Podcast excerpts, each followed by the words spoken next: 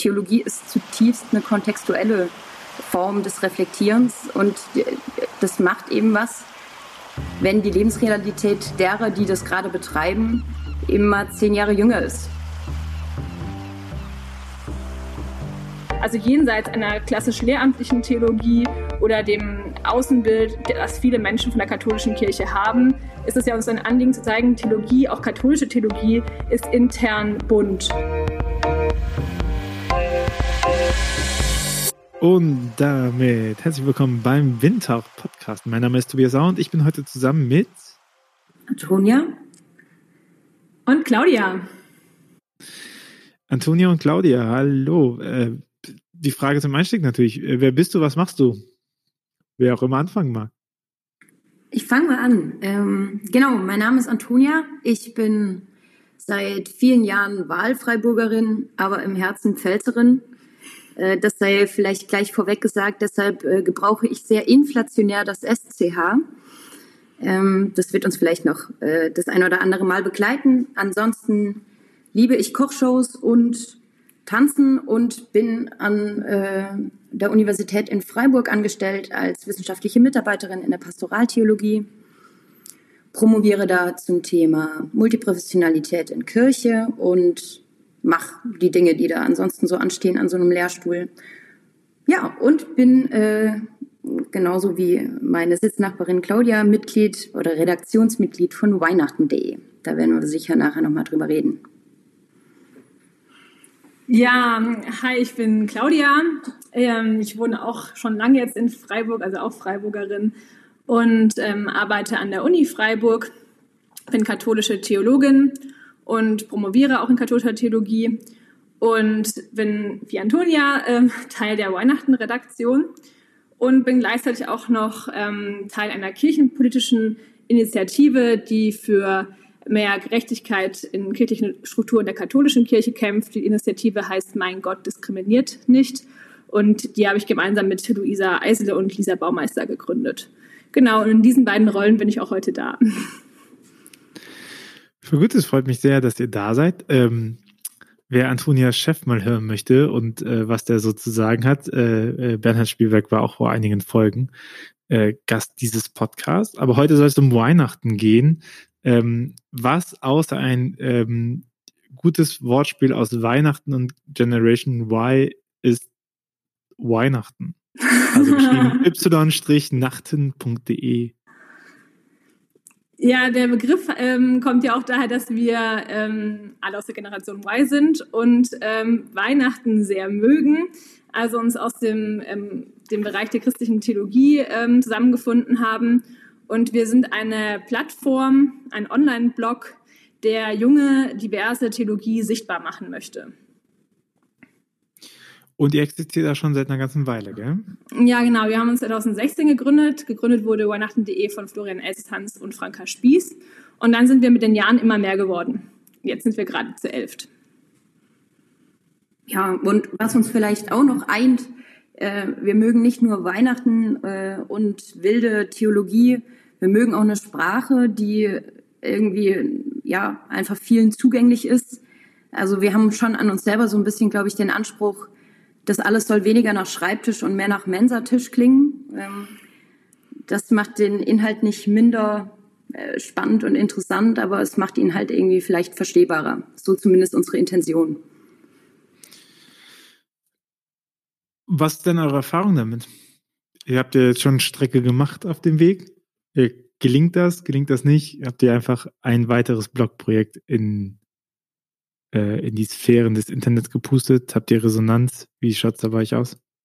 Also wir haben eine ziemlich gute Resonanz. Ähm, ich meine, das ist auch der Grund, warum wir, glaube ich, auch so äh, lange schon jetzt existieren und auch ein eingespieltes äh, Team sind. Es macht uns allen weiterhin unfassbar viel Spaß, einfach in der Redaktion zu arbeiten und an diesem Projekt zu arbeiten, junge, diverse Theologie sichtbar zu machen, auch mit dem Anspruch, dass es kritische junge Theologie ist und auf diese einfache Art und Weise eben auch junge TheologInnen, die äh, an ähnlichen Themen arbeiten, äh, miteinander zu verbinden. Und dadurch haben wir es jetzt geschafft, in den letzten Jahren auch ein, ähm, ein buntes Portfolio sozusagen an AutorInnen zu haben. Es sind mittlerweile über 100 verschiedene AutorInnen, die bei uns publiziert haben.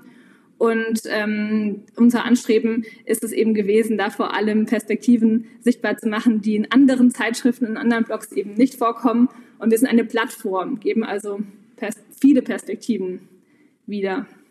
Und, und wirklich halt irgendwie schon auch den Menschen die Möglichkeit zu publizieren und äh, darüber zu sprechen, was sie gerade theologisch umtreibt, die vielleicht ähm, ansonsten noch nicht in irgendwelchen Fachzeitschriften oder sonstigen äh, Publikationsformaten landen würden. Also das und damit finde ich machen wir schon sehr gute Erfahrungen. Wir ganz viele aus unserem Redaktionsteam arbeiten an Universitäten in dozierenden Rollen und merken, was da für extrem gute Theologie passiert und produziert wird von ganz jungen Menschen und äh, lesen davon und haben sind aber umgetrieben mh, mm, oder waren von dieser Frage umgetrieben, wie kann das halt vielen Leuten zugänglich gemacht werden und nicht nur den paar, die da eh, eh schon in dieser Uni sitzen.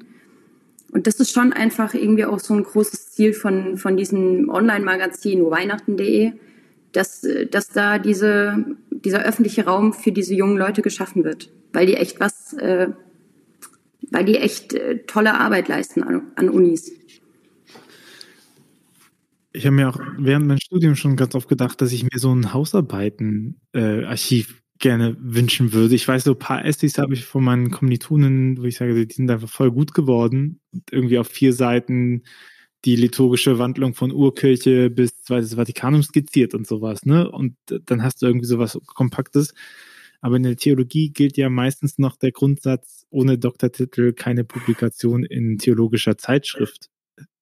Oder? Ja, genau, darum geht es eben. Das Potenzial, das da da ist, einfach auch sichtbar zu machen. Also diese ganzen Arbeiten existieren ja als Essays, als Hausarbeiten. Und es ist ja irgendwie schade, wenn das dann irgendwie nach der Benotung verschwindet. Und es ist ja viel schöner, wenn es digital möglichst vielen interessierten LeserInnen ähm, ohne große Hemmschwelle einfach zur Verfügung gestellt werden kann. Und dazu eben auch in einer, einer Sprache, die, die lesbar ist. Und ich glaube auch, dass man die Reflexion halt setzt von den Leuten, die äh, sich gerade beschäftigen, weil die meisten studieren ja Theologie, um irgendwie nachher in Kirche zu arbeiten und dann ist es so ein bisschen notwendiges Übel, was da existiert. Dann gibt es noch eine kleine Gruppe von Leuten, die Theologie der Theologie willen studieren und dann Leute, die das Semesterticket brauchen. Und ich habe ich mir sagen lassen. Ähm, es geben? Naja, ich, und ich meine, gerade so die Leute, die sagen so, ja, ich komme ja eigentlich aus einem praktischen Ansatz, ich mache das jetzt, ich möchte dafür arbeiten, haben ja nicht minder gute Ideen, aber die haben halt kein Interesse daran, irgendeine wissenschaftliche Laufbahn damit groß zu durchwühren. Und trotzdem sind das nachher die, die ja auch massiv mitgestalten, ne? Und äh, da irgendwie die auch die Plattform zu bieten, dass die Ideen, die Sachen, die, äh, die da kommen, eben auch irgendeine äh, Zugänglichkeit haben, dass es nicht nur in, in Freiburg im Hörsaal äh, zu hören ist, sondern auch in Hörsälen, wo man vielleicht nicht so viel unterschiedliche Stimmen hört. Ja, genau, und auch von der, von der Zielgruppe her gedacht, ähm, wenn wir jetzt an Menschen denken, die in der praktischen Theologie unterwegs sind oder einfach auch als Pastoralreferentin oder anders in Gemeinde arbeiten, ähm, da geht es ja, auch da, ja auch darum, dass es da einfach auch einen Bedarf gibt, ähm, sich kurz informieren zu können, weil meistens hat man nicht viel Zeit, ähm, was eigentlich gerade aktuelle Theologie macht, ja. Und da hoffen wir einfach, dass wir auf diese Art und Weise auch so ein bisschen Wissenschaftskommunikation machen können.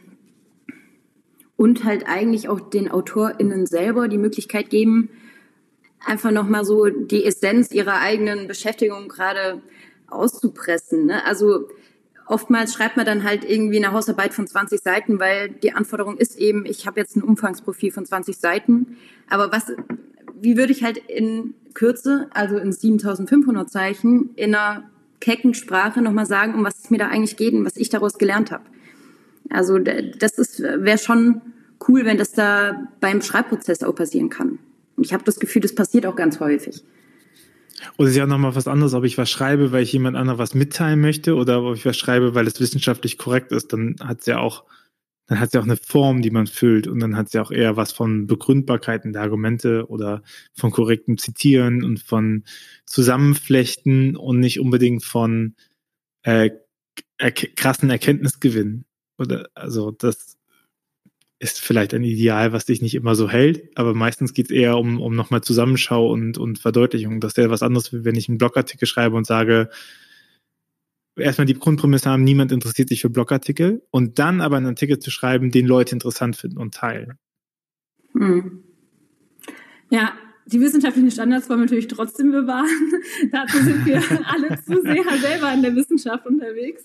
Ähm, genau, aber es geht ja auch einfach darum, das, was als Kernessenz herausgearbeitet wurde, nochmal knackig sozusagen äh, zusammenzufassen und das Ganze eben auch über Social Media zu teilen. Ich glaube schon, ich meine, das eint uns ja auch irgendwie in unserer Arbeit, ähm, dass es da einfach einen unglaublichen Freiraum äh, gibt, den man da bespielen kann und ähm, in dem auch einfach unglaublich viel ähm, Vernetzung möglich ist, um Leute, die an ähnlichen Sachen zu arbeiten, auch zusammenzubringen. Aber was kann jetzt euer Blogprojekt, was zum Beispiel Feinschwarz nicht könnte? ja, also mit Feinschwarz sind wir natürlich in einer guten Verbindung. Ähm, wir verfolgen ja ähnliche Ziele, sind einfach nur eine, würde ich jetzt mal sagen, eine Generation jünger und versuchen das Ganze aus, von unserem Standort aus eben zu beleuchten als Generation Y und andere, ähm, um quasi mit einer sehr, sehr kritischen Perspektive und einer Sprache unserer Generation auf Theologie und Kirche zu blicken und auch auf Theologie und Kirchen. Also wir sind ja auch ökumenisch ausgerichtet und freuen uns auch auf interkonfessionelle ähm, und interreligiöse Beiträge. Und ich glaube, das Besondere ist eben, also du hast es ja schon gesagt, wir sind eine andere Generation und ich glaube, das beinhaltet eben auch, dass wir andere Lösungen problematisieren ähm, und ja, selbst quasi auch andere neue Lösungen entwickeln würden auf Probleme, die sich gerade stellen und die wir als Generation Y nochmal einfach anders wahrnehmen. Also Theologie ist zutiefst eine kontextuelle Form des Reflektierens und das macht eben was, wenn die Lebensrealität derer, die das gerade betreiben, immer zehn Jahre jünger ist. Ja, und wir brauchen auch nicht nur einen katholischen christlichen Blog, wir brauchen einfach auch mehrere, weil eben die Welt so bunt ist. Und ähm, deswegen ist es ja umso schöner, wenn wir da mehrere Plattformen sind. Wobei wir insgesamt jetzt nicht so viele sind. Da wollte ich gerade sagen, die katholische Blogosphäre, digitale Kirche ist ja überschaubarer auf der produzierenden Seite. Okay? Äh, du hast oft gesagt, dass ihr kritisch auf die Themen drauf guckt. Seid ihr die, seid ihr die theologischen Meckerer?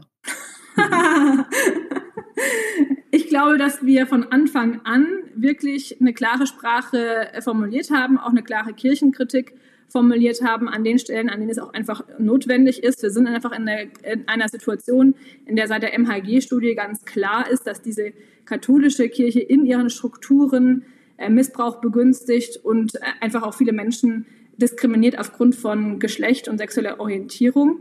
Und ähm, deswegen würde ich schon sagen, wir, da sind wir äh, auf der klaren kritischen Perspektive, dass wir auch in Anführungszeichen meckern, aber halt hoffentlich in einer konstruktiven Art und Weise, weil unser Grund ja der ist, dass wir nicht ohne Grund äh, kritisieren, sondern das theologisch begründet machen wollen und genau diese alternativen theologischen Denkformen auch sichtbar machen wollen. Also jenseits einer klassisch lehramtlichen Theologie oder dem Außenbild, das viele Menschen von der katholischen Kirche haben, ist es ja uns ein Anliegen zu zeigen, Theologie, auch katholische Theologie, ist intern bunt. Und es gibt verschiedene Art und Weisen, von welchem Theoriehintergrund man kommt, wie man dann Theologie produziert.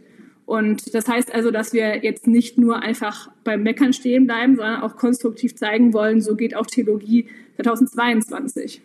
Und ich will vielleicht nochmal ergänzen, also es, es geht uns nicht um Kritisieren wegen des Kritisierens, weil wir das einfach geil finden, uns das Spaß macht, den lieben langen Tag irgendwie da rumzuranten, sondern weil wir einfach glauben, ähm, es ist an der Zeit, also es ist klar, dass sich in Kirche so wahnsinnig viel ändern muss und ich muss benennen können, ähm, wohin ich will und was ich dafür abschaffen möchte, dass das Neue kommen kann, also oder was sich ändern müsste an dem Alten. Und deshalb sehen wir uns das quasi in unsere eigene DNA reingeschrieben, dann diese Kritik auch zu äußern, weil ich glaube, dass wir schon eine Plattform bilden, auf der ganz viele Leute entwickeln, wohin es mit Kirche gehen könnte, welche Themen sie bespielen müsste, welche Fragen, von welchen Fragen sie sich treffen lassen müsste.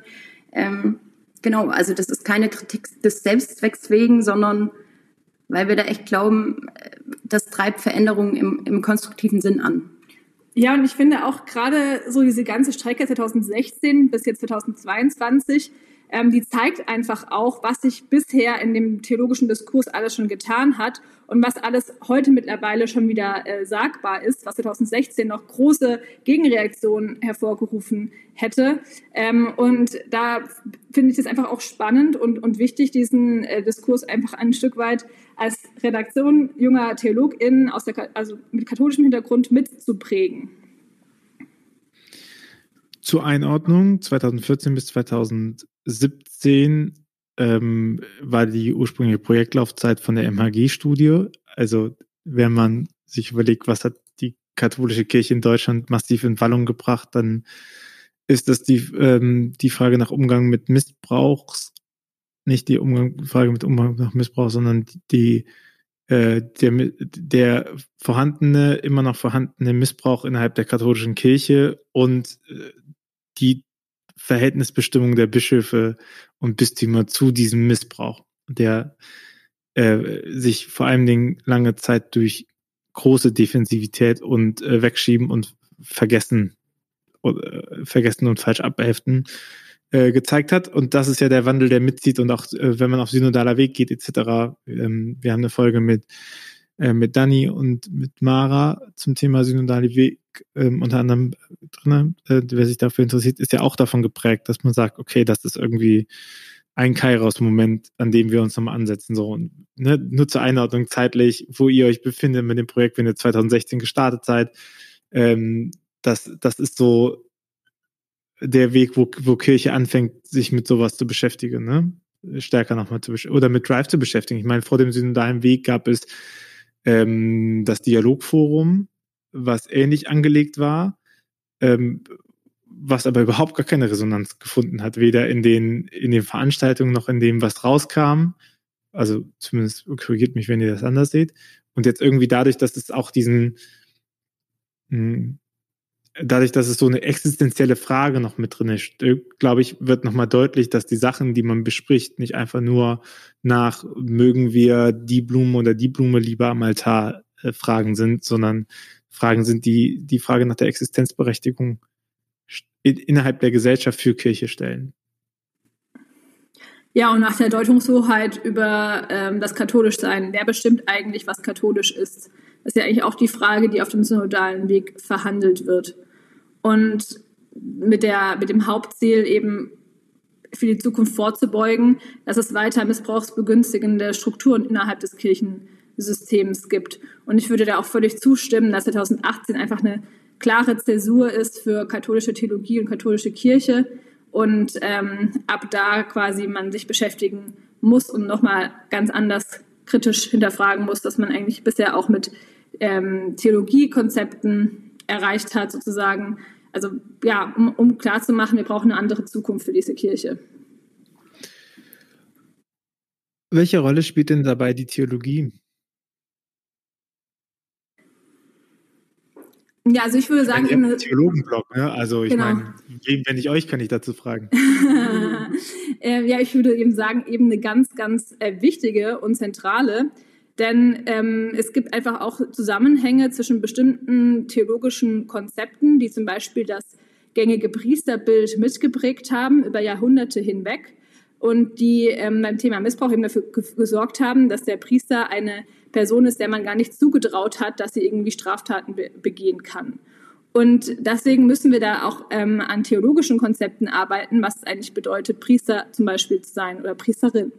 Und ähm, dass wir da auch theologische Konzepte liefern müssen. Das heißt, die Theologie spielt eine sehr große Rolle und ich finde, das sieht man auch auf dem synodalen Weg. Da wird Theologie betrieben ähm, gegen alle anderen Kritik. Da wird gute Theologie, zum Teil auch sehr gute Theologie betrieben. Und es geht auch um die theologische Argumentation ähm, dessen, wie wir diese neue Kirche aufstellen müssen und wollen. Ja, und ich würde auch aus so einer praktisch-theologischen Perspektive sagen, also wenn wir uns gesellschaftliche Diskurse angucken und uns anschauen, was Kirche zumindest in der Eigenbeschreibung sich ins Stammbuch geschrieben hat, nämlich dass wir uns genau immer mit diesen großen, sagen wir mal, Fragen der jeweiligen Zeit, einer jeweiligen Generation auseinandersetzen wollen, dass das unser, unser Hauptsteckenpferd ist, mit dem wir quasi unsere geronnene Theologietradition immer wieder konfrontieren und gucken, also und zutiefst glauben, da kann die theologische Perspektive was austragen, wenn sie sich treffen lässt und lernt von den ähm, Geschehnissen, die da in Gesellschaft existieren und aufblobben. Also dann ist es, hat es für mich sehr, sehr viel Relevanz, dass, dass es einen Ort gibt, wo junge Theologie betrieben wird, wo sich äh, ja, junge Menschen einmischen mit ihrer theologischen Perspektive in große gesellschaftliche Fragen. Aber ja. damit würdet ihr ja einhergehen und sagen, äh, das ist, also ich, ich würde diesen Theologiebegriff ja auch teilen. Ne? Ich würde sagen, Theologie hat was von, hat auch einen Anteil von Gesellschaftswissenschaft. Nur wäre jetzt die Gegenposition ja zu sagen, es gibt etwas, was immer wahr ist und wahr war. Und die Aufgabe der Theologie ist, diesen Diamanten immer mehr zu schleifen, um die Wahrheit groß zu finden. So ein bisschen kyrigmatisch, Paulus ja gedacht, ne? Also du bist nicht, nicht irgendwie christlich, weil du ähm, weil du Teil dieser Gottesdienstgemeinde bist, die da mitgeht, wann Volk Gottes, sondern du bist christlich, weil du etwas für wahr hältst, weil du dich in gewissen Sachen äh, positionierst und so. Und wenn ich natürlich mich nur positionieren muss zur Wahrheit, dann ist ja Gesellschaft eigentlich auch ein Stück weit irrelevanter, weil Gesellschaft, die sich dahin nicht positioniert, ist einfach nicht innerhalb der Wahrheit zu befestigen. Das ist jetzt ja eine äh, gängige katholische Denkfigur, die drin steckt. So, also warum, warum braucht es überhaupt diese Gesellschaft? Also ich will jetzt äh, von meinem ganz persönlichen Standpunkt auch sagen, ich halte davon sehr, sehr wenig. Ähm, in, in, aus so Unidiskursen kommt das immer wieder irgendwann, ja, aber es geht halt einfach um, um den Kern des Christentums und den müssen wir bewahren und, und ich frage dann immer, was ist denn dieser Kern? Was, was bedeutet der denn für euch? Und dann kommen da wirklich sehr wenig profunde Antworten. Und ich glaube, das liegt daran, dass es halt weniger ein Inhalt ist, den man, wie du es jetzt beschrieben hast, als Diamant, immer weiter schleifen möchte und irgendwie weitergeben möchte, sondern dass das aus meiner Perspektive eher eine, eine Art und Weise des Umgangs ist, eine Art und Weise zu überlegen, welche Ressourcen setze ich im Leben wie ein und weniger zu sagen, ich bestimme quasi mein Katholischsein über eine inhaltliche Identitätszuschreibung, die sich letztendlich in irgendwelchen Glaubenssätzen ähm, ja, kumuliert, die ich entweder für wahr oder nicht wahr halte. Also ich glaube, ich bin da als praktische Theologin sehr geprägt von einem Theologieverständnis, ähm, und einem Christentumverständnis, das sich im besten Fall zeigt im Tun und nicht da im, im Aushandeln darüber, ähm, so ist meine Identität und äh, ich grenze mich dadurch von deiner ab, sondern das sind meine Ressourcen als Christin. Ja, und ich würde einfach noch als Fundamentaltheologin ergänzen, dass wir uns ja eben fragen müssen, ähm, wie reden wir redlich von, äh, von Gott im 21. Jahrhundert und ähm, dass irgendwie klar ist, dass jede Rede von Gott Konstruktion ist und wir uns fragen müssen, welche Rede von Gott können wir eigentlich verantworten als gläubige Christinnen. Und das ähm, sozusagen ist natürlich auch ein Grabenkampf dann zwischen der von dir geschilderten Theologie des katholischen Lehramts und der akademischen ähm, Theologie. Ähm, ich finde aber eben, dass es, dass es ganz wichtig ist, ähm, zu zeigen, man kann irgendwie gleichzeitig ein ähm, völlig äh, aufgeklärter Mensch in einer säkularen Gesellschaft sein, sich politisch engagieren und religiös sein und das eben auch ähm, begründen und dessen bewusst sein, dass äh, Gott halt eben noch nicht existieren könnte. Und ähm, genau, und ich finde nämlich auch, jetzt nochmal zurückzukommen auf die Strukturdebatten und warum es dazu Theologie braucht, ganz klar und wichtig, dass sozusagen auch eine kirchliche Struktur ja eigentlich von einem bestimmten Gottesbild erzählen möchte. Und auch da die Kirche sich fragen muss, von welchem Gott erzähle ich eigentlich, wenn ich mit meiner Struktur Menschen diskriminiere aufgrund ihres Geschlechts und oder sexueller Orientierung. Also es ist natürlich auch äh, nochmal eine Frage, wo sich der Zusammenhang zeigt. Diese Denkfigur ist ja nicht so weit weg, ne? Weil wenn, wenn ein äh, Bischof Oster sagt, äh, er würde ja ganz gerne, aber das anthropologische Menschenbild des Christentums ist ja nun mal so und da ist er ja auch als Bischof gar nicht befugt von abzuweichen, dann ist das ja auch eigentlich so Hund, schweiz, äh, Hund beißt in den Schwanz, weil das anthropologische Menschenbild des Christentums ist ja von der Theologie konstruiert worden. Also äh, mir ist zumindest nicht bekannt, dass wir das irgendwann mal ähm, irgendwann mal äh, Schrift offenbart bekommen haben, irgendwie, dass, dass da jemand gesagt hat, so ist das jetzt, sondern wir machen ja Limesbildungen an die Wahrheit. Wir suchen ja den Punkt, wo wir sagen, okay, das hat ja so eine Stringenz in der Geschichte, dass wir das zu einem Dogma erheben könnten. Aber letztendlich sind das ja auch Theologen, die, äh, die zuhören, oder? Die, die, die sammeln und zuhören und so. Aber es stellt sich ja für mich schon die Frage, welchen Stellenwert Theologie auch im kirchlichen Diskurs hat, wenn sowas einfach durchgewunken werden kann.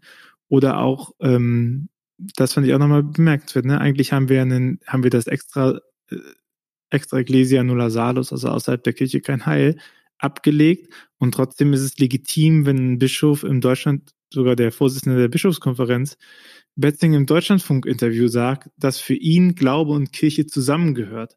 Was jetzt schwierig ist, weil wenn wir sagen, es gibt außerhalb der Kirche Heil, weil wir es aufgelöst haben, und wir würden ja schon sagen, egal wie man es baut, dass Glaube heilsnotwendig ist. Also irgendwie die Beziehung zu Gott zu haben. Und wenn sie sich nur eschatologisch irgendwann aufbaut, aber ich muss, katholischerweise muss ich irgendwie zu Gott Ja sagen, um Heil zu bekommen. An irgendeinem Punkt. Auch an der letzten Konsequenz. Und wir würden ja auch in der großen theologischen Konstruktion ja auch sagen, der Mensch kann selbst gewählt in die Hölle gehen ab dem Moment, wo er vorm jüngsten Gericht trotzdem Nein sagt und sagt, dort will ich gar nichts mit zu tun haben. Ne?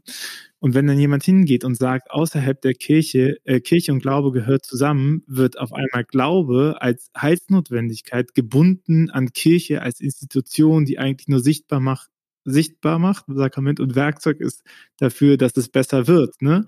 Und äh, das, das ist ist schon faszinierend. Dann redet man sich seit Jahr, Jahrhunderten den Mund fusselig und äh, arbeitet an theologischen Konzeptionen.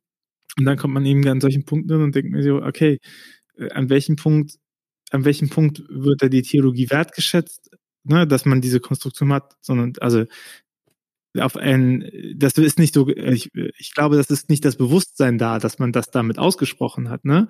Aber sich die, die Position zu beziehen, dass außerhalb der Kirche kein Heil existieren kann, weil die Heilsnotwendigkeit Glaube nur etwas ist, was mit Kirche erreicht werden kann, ist ja eigentlich eine sehr vorkonziliare Denkfigur.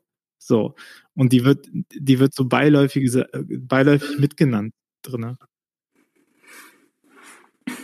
Ja, das stimmt schon, dass es immer noch dieses Problem gibt oder sich akademische Theologie fragen muss, inwiefern werden wir überhaupt von der katholischen Kirchenhierarchie auch rezipiert. Ich würde jetzt sagen, auf dem synodalen Weg passiert doch einiges in diesem Forum der, der Diskussionen und da verändert sich auch einfach Kultur, wenn zum Beispiel auch die ähm, Redebeiträge egal von wem begrenzt sind auf eine Minute. Also auch wenn dann äh, Bischöfe nur eine Minute reden dürfen. Das ist ja etwas, was undenkbar war davor. Und ähm, ne, ich finde schon, dass das verändert Kultur. Und ich, ich würde auch sagen, ähm, dass, dass wir da äh, irgendwie im Moment gerade eigentlich eine lernende Kirche sein müssen. Mein, mein Grundsatzproblem ist nur sozusagen, dass jetzt, äh, wenn man sich jetzt einfach nüchtern anschaut, ähm, wie man in der katholischen Kirche Bischof wird, dann geht es ja nicht darum, dass man irgendwie äh, besonders gute äh, eigenständige Theologie produziert und kritisch nachdenkt, sondern es geht einfach vor allem darum, dass man ein Nein sagt äh, zur, zum Frauenpriestertum oder zur Öffnung der Weihe für alle.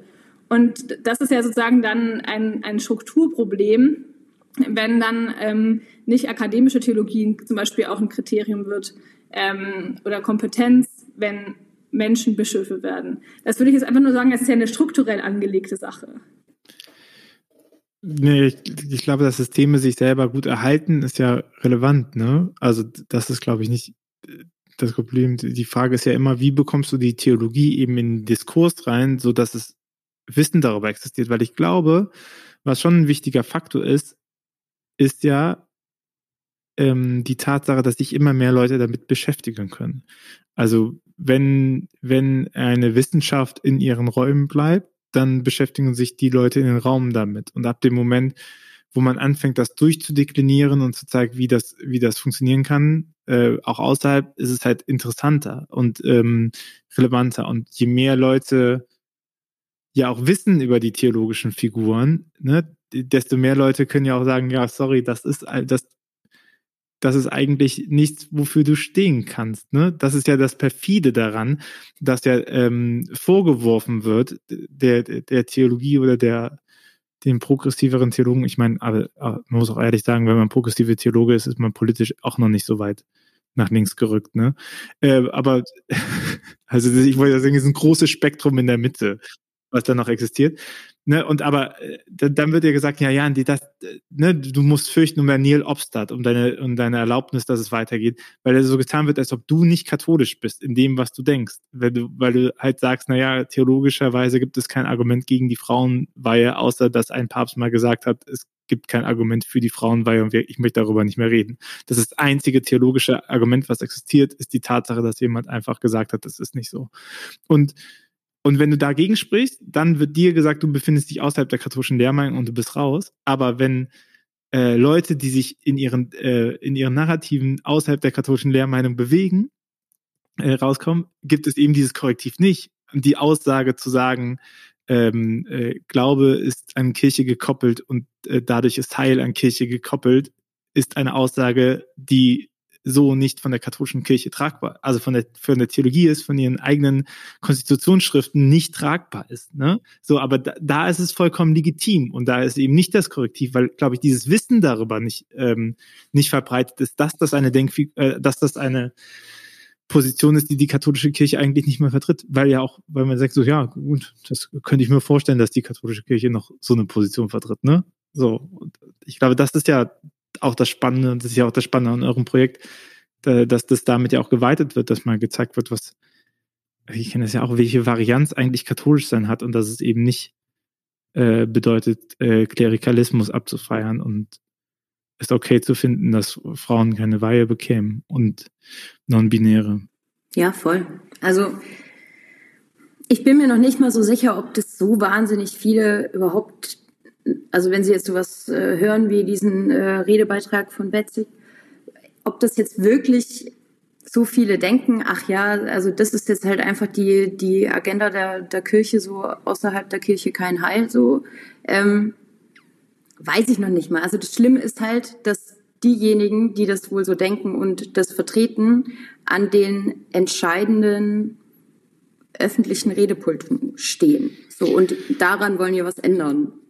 Also naja, und das, also ich finde es schon auch bemerkenswert, wenn man sagen muss, ist ja egal. Ich glaube, die meisten haben das nicht mitbekommen, weil man sagt so, ja, so denkt halt Kirche, Kirche und Glaube gehört zusammen, ne? Aber das, das Traurige ist ja, dass der Bischof so denkt.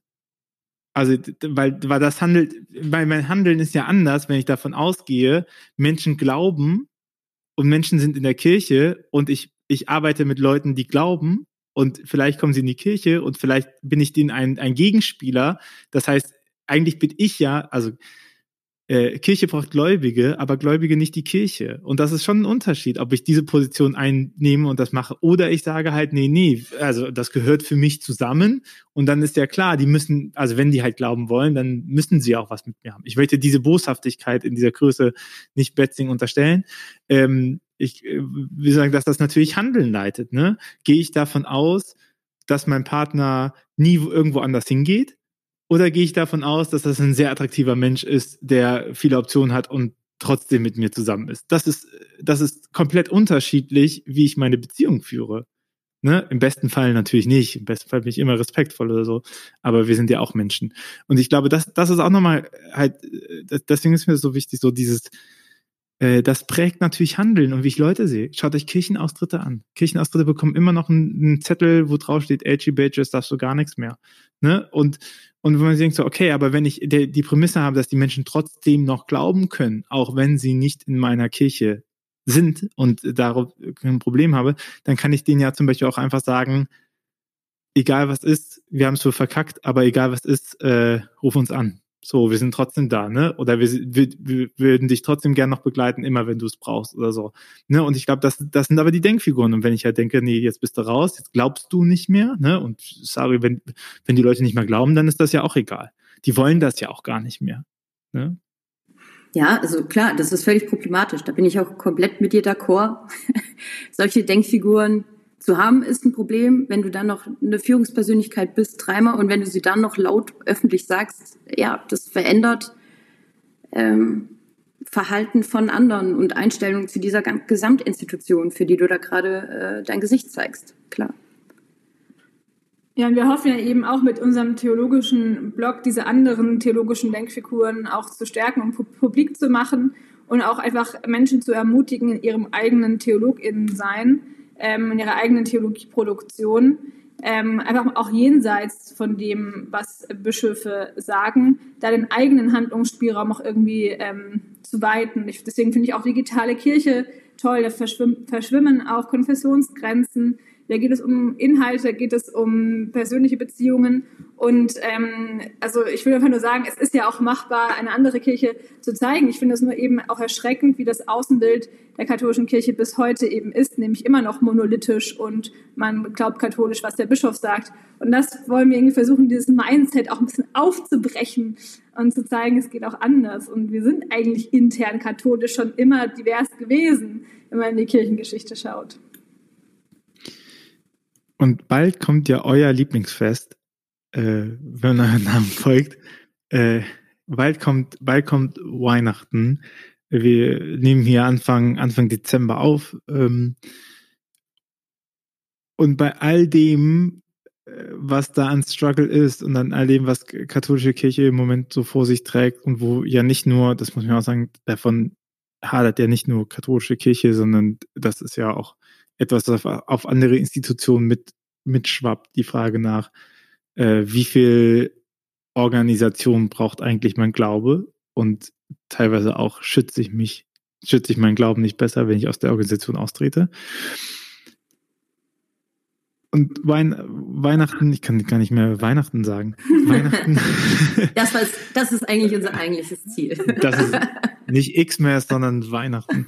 Ähm, Weihnachten ist ja letztendlich eine Geschichte von Macht, ne? In einer Zeit, wo alle Leute äh, sich gef gefragt haben, wann kommt endlich der Messias, der mit großen, großen Tamtam reinkommt und uns befreit und uns endlich äh, frei macht und sowas, äh, erzählt die Weihnachtsgeschichte ja die Geschichte von Gottes Macht ist da und ganz anders. So, also mächtig, aber so habt ihr euch Macht einfach gar nicht vorgestellt. Und was muss man denn machen jetzt eigentlich, dass wir Weihnachten wieder als ein Fest feiern können, dass, äh, dass Gottes Macht ganz anders sieht oder so wie kommen wir aus diesem ähm, aus diesem Struggle raus? Ja, gute Frage, die wir uns äh, so sehr gestellt haben, dass wir daraus ein Buchprojekt gezimmert haben. Ähm, ich fange vielleicht einfach mal kurz an, ein bisschen davon zu erzählen und dann können wir da ja mal schauen, ähm, ob wir da erste Antworten auf deine Frage nochmal finden. Ähm, wir haben vor genau einem Jahr eine Adventsaktion gehabt auf unserem Theo-Blog mit der Überschrift äh, Weihnachten kann erst werden, wenn. Und haben da Menschen die Möglichkeit gegeben, von ihren biografischen Erlebnissen innerhalb der Kirche zu erzählen, von zum Teil diskriminierenden Erfahrungen, von missbräuchlichen Erfahrungen. Und sie gefragt, wie sie mit all diesen biografischen Erlebnissen überhaupt noch auf Weihnachten gucken können und was quasi ihre Weihnachtsdeutungen noch sind. So und ähm, weil uns die Frage quasi damals schon umgetrieben hat und wir eben äh, ja fest davon überzeugt sind, dass gerade das Weihnachtsfest so das die Erzählung ist, die uns eigentlich dazu auffordert, zu sagen, ja, wie du es beschrieben hast, Machtverhältnisse werden umgekehrt. Es, es, muss, es muss klar werden, wir interessieren uns hier für eine bessere Welt, für mehr Gerechtigkeit und wann, wenn nicht an Weihnachten, sind wir dazu aufgefordert, ähm, Menschen eine Stimme zu geben, die was von diesem also die wirklich Ungerechtigkeit erfahren haben und trotzdem drin bleiben und irgendwie was dazu beitragen können, ähm, wie man eigentlich dieses Weihnachtsfest noch feiern kann. Ähm, und daraus ist ein Buchprojekt erwachsen, ähm, bei dem insgesamt 20 Beiträge sich genau mit dieser Frage nochmal beschäftigen. Ähm, Weihnachten kann erst werden, wenn, oder mit diesem, diesem Satz anfangen. Und im Prinzip, ähm, ja, also für mich bedeutet diese, dieses ganze Buchprojekt einfach nochmal zu fragen, was sind die schimmernden Details, die wir viel zu häufig in unserem ganzen Weihnachtsfeierkult, der sehr wohlklingend und sehr harmonisch ist, vergessen, die aber eigentlich total wesentlich in dieser Weihnachtsgeschichte sind und überhaupt zu diesem ganzen Gloria und Glanz irgendwann mal geführt haben. Also ich vergleiche das gerne mit der fiktiven Erzählung über Dirty Dancing. Also ich stelle mir halt vor, mh, mm, Weihnachten nur zu feiern als ein Fest, das irgendwie so Glanz und Gloria ist, ist ein bisschen so wie von Dirty Dancing zu erzählen im Sinne von, ja, da gab es so einen bisschen gescheiterten Tanzlehrer und eine Vorstadtakademikerin, die waren im Sommer in so einem Hotel, die haben sich verliebt und dann waren die das Tanztraumpaar der, äh, der Saison. Das kann man so erzählen, aber das verschenkt natürlich total das Potenzial, dass selbst in so einer äh, Hollywood-Geschichte wie Dirty Dancing drinsteckt, nämlich dass da eigentlich wirklich mit verschiedenen gesellschaftlichen Vorurteilen aufgeräumt wird im Kleinen, ne? Aber und, und Abtreibung thematisiert wird damals ja, in diesem also, äh, Debakel. Eben, aber so, und mein, mein persönliches Bild von diesem ganzen Buchprojekt ist ein bisschen, das Buchprojekt ist ein Versuch, Menschen die Möglichkeit zu geben, schimmernde Details von diesem Weihnachtsfest nochmal aus ihrer Perspektive zu erzählen und damit nochmal groß zu machen, um was es da eigentlich geht und daraus im Prinzip Anstöße für Veränderungen zu ziehen, die angesichts äh, dieser ganzen missbräuchlichen Strukturen in Kirche eigentlich laut werden. Weil eben in diesen ganzen kleinen Beiträgen im Buch nochmal deutlich wird, hey, Kirche scheitert gerade mit Blick auf Weihnachten und wie es darüber erzählt und feiert, extrem an seinem eigentlichen Vorhaben, practice what you preach.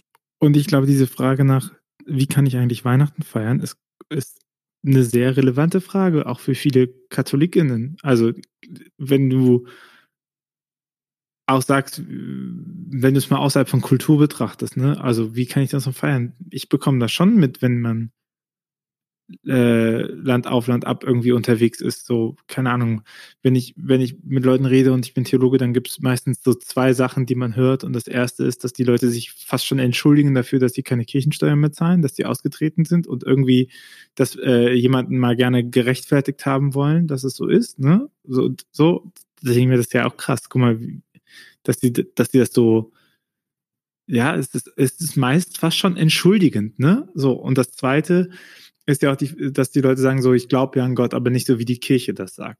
Und irgendwie in beiden steckt ja drinne, dass dieser Austritt aus Kirche ja auch was mit Selbstschutz eigentlich für seinen Glauben zu tun hat. Dass, dass die das nicht gemacht haben, ähm, schon Entfremdung und sowas, aber dass, dass da auch schon irgendwie dieser Punkt drinne ist, ähm, dass man sich Freiheit zurückgeholt hat. Ne? Und dann auch, zu, also ich frage mich auch als Katholik, wie, wie feiere ich äh, Weihnachten in einer Gemeinschaft, in dem eben auch ein Bischof drin ist, der, der sich äh, in Köln massiv äh, dagegen wehrt, irgendwie Verantwortung für Handeln zu übernehmen. Ne? Und wie kann ich in, wie kann ich in dieser Gemeinschaft stehen? So, und, und wie kann ich Weihnachten feiern in dieser Gemeinschaft? Und, und was, welchen, welchen Part habe ich in katholischer Kirche, ne, mit dem, äh, was ich habe. Und ich bin ja noch, ich bin ja sogar noch äh, weiß und männlich. Also meine Chancen stehen noch mal ein bisschen besser. Hm. Ja, darum geht es uns auch, auch mit diesem Buchprojekt, weil wir einfach auch, ähm, auch, äh, wie auch im Vorwort steht, sagen, dass man kann jetzt nicht einfach bei Weihnachten auf Pause drücken, ähm, wenn man Weihnachten im Raum der katholischen ähm, Kirche feiert, auf Pause drücken, bezogen auf die ganzen äh, Debatten, Schwierigkeiten und Probleme, die wir gerade haben und sollten uns halt eher fragen, was macht es eigentlich ganz konkret mit, mit, dem, mit unserem persönlichen Weihnachtsfeiern? Also jetzt um nochmal ein Bild zu, eine Weihnachtsfeier, also ein Weihnachtsgottesdienst, ein klassischer, ähm, da wird dann die Frage ja auch wieder virulent, wer darf eigentlich dann predigen und wer darf dann eigentlich wieder seine Deutung über die ähm, Weihnachtsgeschichte sozusagen allen verkünden. Und es ist meistens wieder eine priesterliche männliche weiße Perspektive, während im Kirchenschiff also sehr wahrscheinlich einfach auch Menschen sitzen, die von bestimmten Formen von Diskriminierung durch die katholische Kirche betroffen sind und die auch vielleicht selbst ähm, sexualisierte Gewalt erfahren haben. Und was wir mit unserem Weihnachtsbuch einfach ein bisschen anbieten wollen, sind diese anderen Stimmen sichtbar zu machen. Und dann, das, was du gerade auch gesagt hast, auch ähm, nochmal das Befreiende dieser Weihnachtsbotschaft eigentlich in den Vordergrund ähm, zu, zu rücken, weil diese Botschaft ja trotz allem was zu sagen hat von diesem befreienden Gott, der diese Erzählung von dem, dem großen Liebesbeweis äh, Gottes an die Menschheit durch die Menschwerdung. Also das ist auch mal spannend, wie in das Buch auch irgendwie gelungen ist, finde ich zumindest, dass viele AutorInnen einzelne Perspektiven aus dieser Erzählung herausgepickt haben und da ihre äh, Deutung präsentiert haben. Und die sind, das sind 20 sehr unterschiedliche Artikel geworden. Ja, und was habt ihr so ein bitte? Also was, was wirklich so für uns ähm, die zentrale Frage im Hintergrund war, was muss im Prinzip passieren, damit wir der Lebenswirklichkeit unterschiedlicher Menschen gerechter werden können, wenn wir Weihnachten feiern und davon erzählen. Und es eben in diesem Buch 20 Beiträge gibt, die dazu sehr, sehr profunde Perspektiven beitragen können. Die einerseits sagen können, warum wird es gerade echt vielen Menschengruppen auch nicht gerecht? Und was steckt in der Geschichte von Weihnachten selber drin an konventionsbrechendem und machtverschiebendem ähm, Potenzial, das eigentlich zeigen könnte, wie man es richtig macht? Habt, äh, das Buch ist im Herder Verlag erschienen. Ihr könnt ihn auch über ähm, store.ruach.jetzt könnt ihr es auch bestellen oder überall da, wo es Bücher gibt. Äh, heißt Weihnachten. Äh, was muss geschehen, damit die Nacht wieder heilig wird? Ja. Ähm, das, da könnt ihr natürlich die, alle Artikel durchlesen und äh, äh, euch, äh, euch daran intellektuell bereichern. Aber ein kleiner Sneak Peek für uns. Was steht denn da so drinne? Habt ihr Sachen, die euch vielleicht so beim Schreiben und beim Lesen, beim Korrigieren, beim Herausgeben, beim selber äh, Schreiben so aufgefallen sind, wo ihr sagt, das ist etwas, was, äh, was mich selber auch gecatcht hat und fasziniert hat? Also jeder Artikel ist da irgendwie wirklich nochmal äh, besonders und einzigartig. Ich habe so ein paar, ich äh, meine ich mal wirklich ernst, ich habe da so ein paar ähm, Perspektiven noch so, so im Kopf, auch was ich meinte mit den mit einzelnen Aspekten aus der äh, aus der biblischen Erzählung herausgreifen. Zum Beispiel Anna Kondrina schreibt ähm, über fürchtet euch nicht, ein, ein sozusagen auch ein Appell an katholische Theologietreibende, die äh, sich nicht vor dem Nihil Obster zum Beispiel fürchten sollen. Oder ähm, Daniela Odowski nimmt das Moment der verschlossenen Tür ähm, heraus und beschreibt, wie die heilige ähm, Familie sozusagen ähm, äh, eigentlich vor vielen verschlossenen Türen steht und dann aber einen Platz findet. Und die Frage ist eben, wo verschließen wir als katholische Kirche eigentlich gerade die Türen? Oder ähm, wen haben wir, wen hatten wir noch? Ja, die Frage nach dem Platz haben, auch im liturgischen Raum, stellt sich auch eine weitere Autorin. Das finde ich auch ähm, eine super spannende Frage. Genau, und das ist so ein bisschen die, die, ja, das, das Portfolio sozusagen, worum es in dem Buch geht.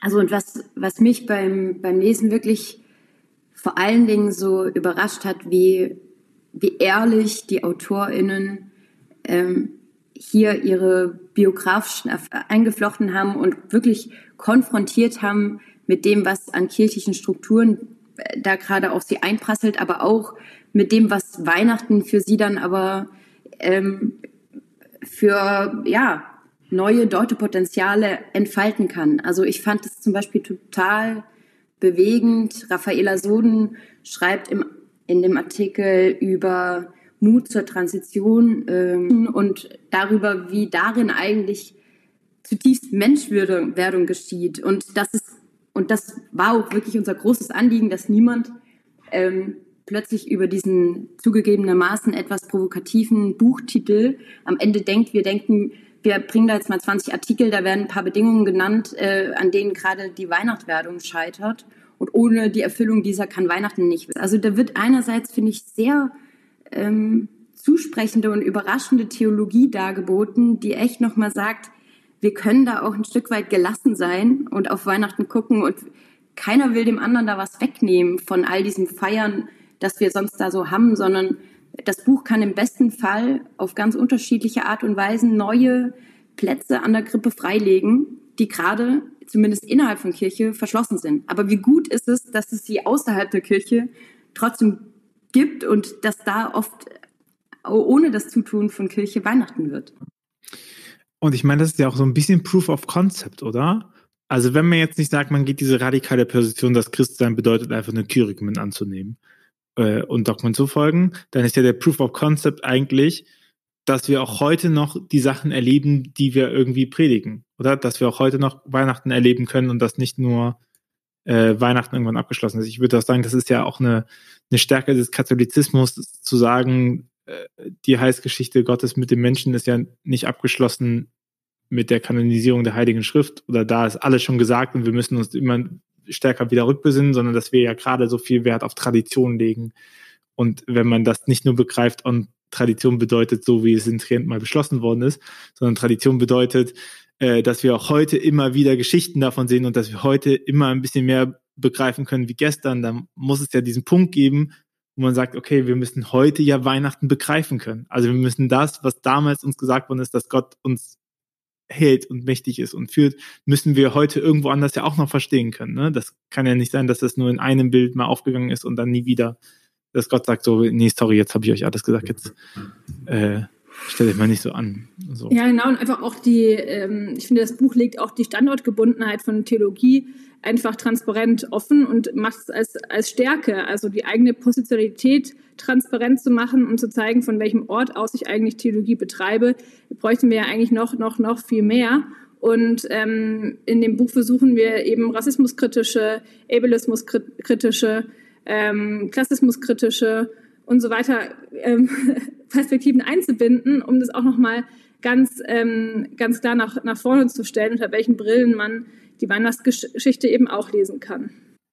Wer sich für das Buch interessiert, den Link findet ihr in der Beschreibung, in den Show Notes ähm, oder bei dem Bücherhändler in eures Vertrauens. Äh, bevor ihr Claudia und Antonia die letzte Frage bekommt. Ein Hinweis in eigener Sache. Wenn du diesen Podcast magst und diesen Podcast unterstützen möchtest, dann hast du dafür die Möglichkeit, auf steadyhq.com slash windtauch oder auf windtauch.ruach.jetzt findest du die Möglichkeit, eine Mitgliedschaft abzuschließen. Und äh, ich glaube, ab 3,50 Euro im Monat herum. Äh, das hilft uns, diesen Podcast zu produzieren, denn äh, Zeit ist Geld und äh, wir wissen, ja immer, was uns am meisten fehlt, Zeit und Geld.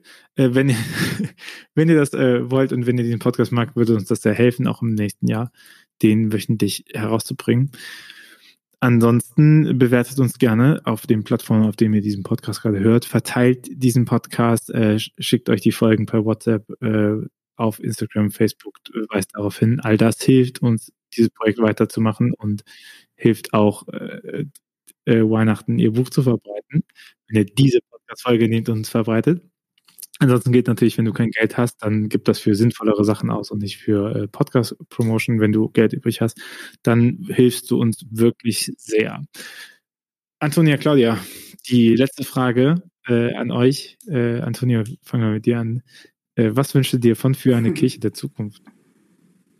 Dass sie Räume öffnet und Räume frei hält und dass sie wirklich reflektiert und begreift, dass es Machtverhältnisse enorm bestimmt, wer am Ende ein Redemikrofon vor der Nase hat und wer eben nicht. Und äh, da echt sich treffen lässt von verschiedenen Leben und nicht nur von einem äh, sehr kleinen stereotypen Teil, der sich in allen Punkten sehr ähnlich ist, sondern dass man da wirklich guckt, dass, dass man die Mikrofone weit rumreicht und an Orte, die man vielleicht auch nicht so gut kennt.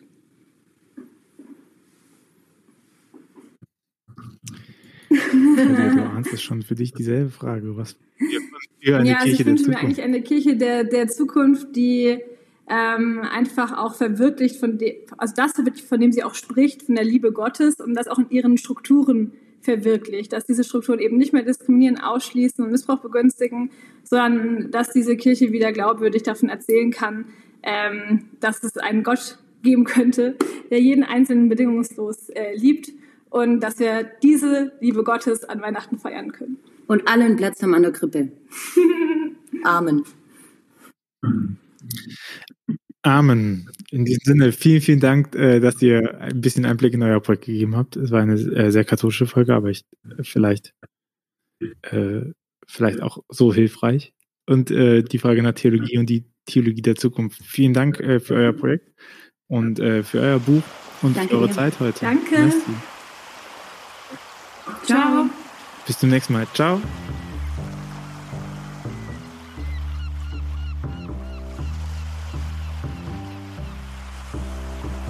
Dieser Podcast ist eine Gemeinschaftsproduktion von Ruach Jetzt und der Evangelischen Arbeitsstelle für missionarische Kirchenentwicklung und diakonischen Profilbildung MIDI. Produziert von Ruach Jetzt.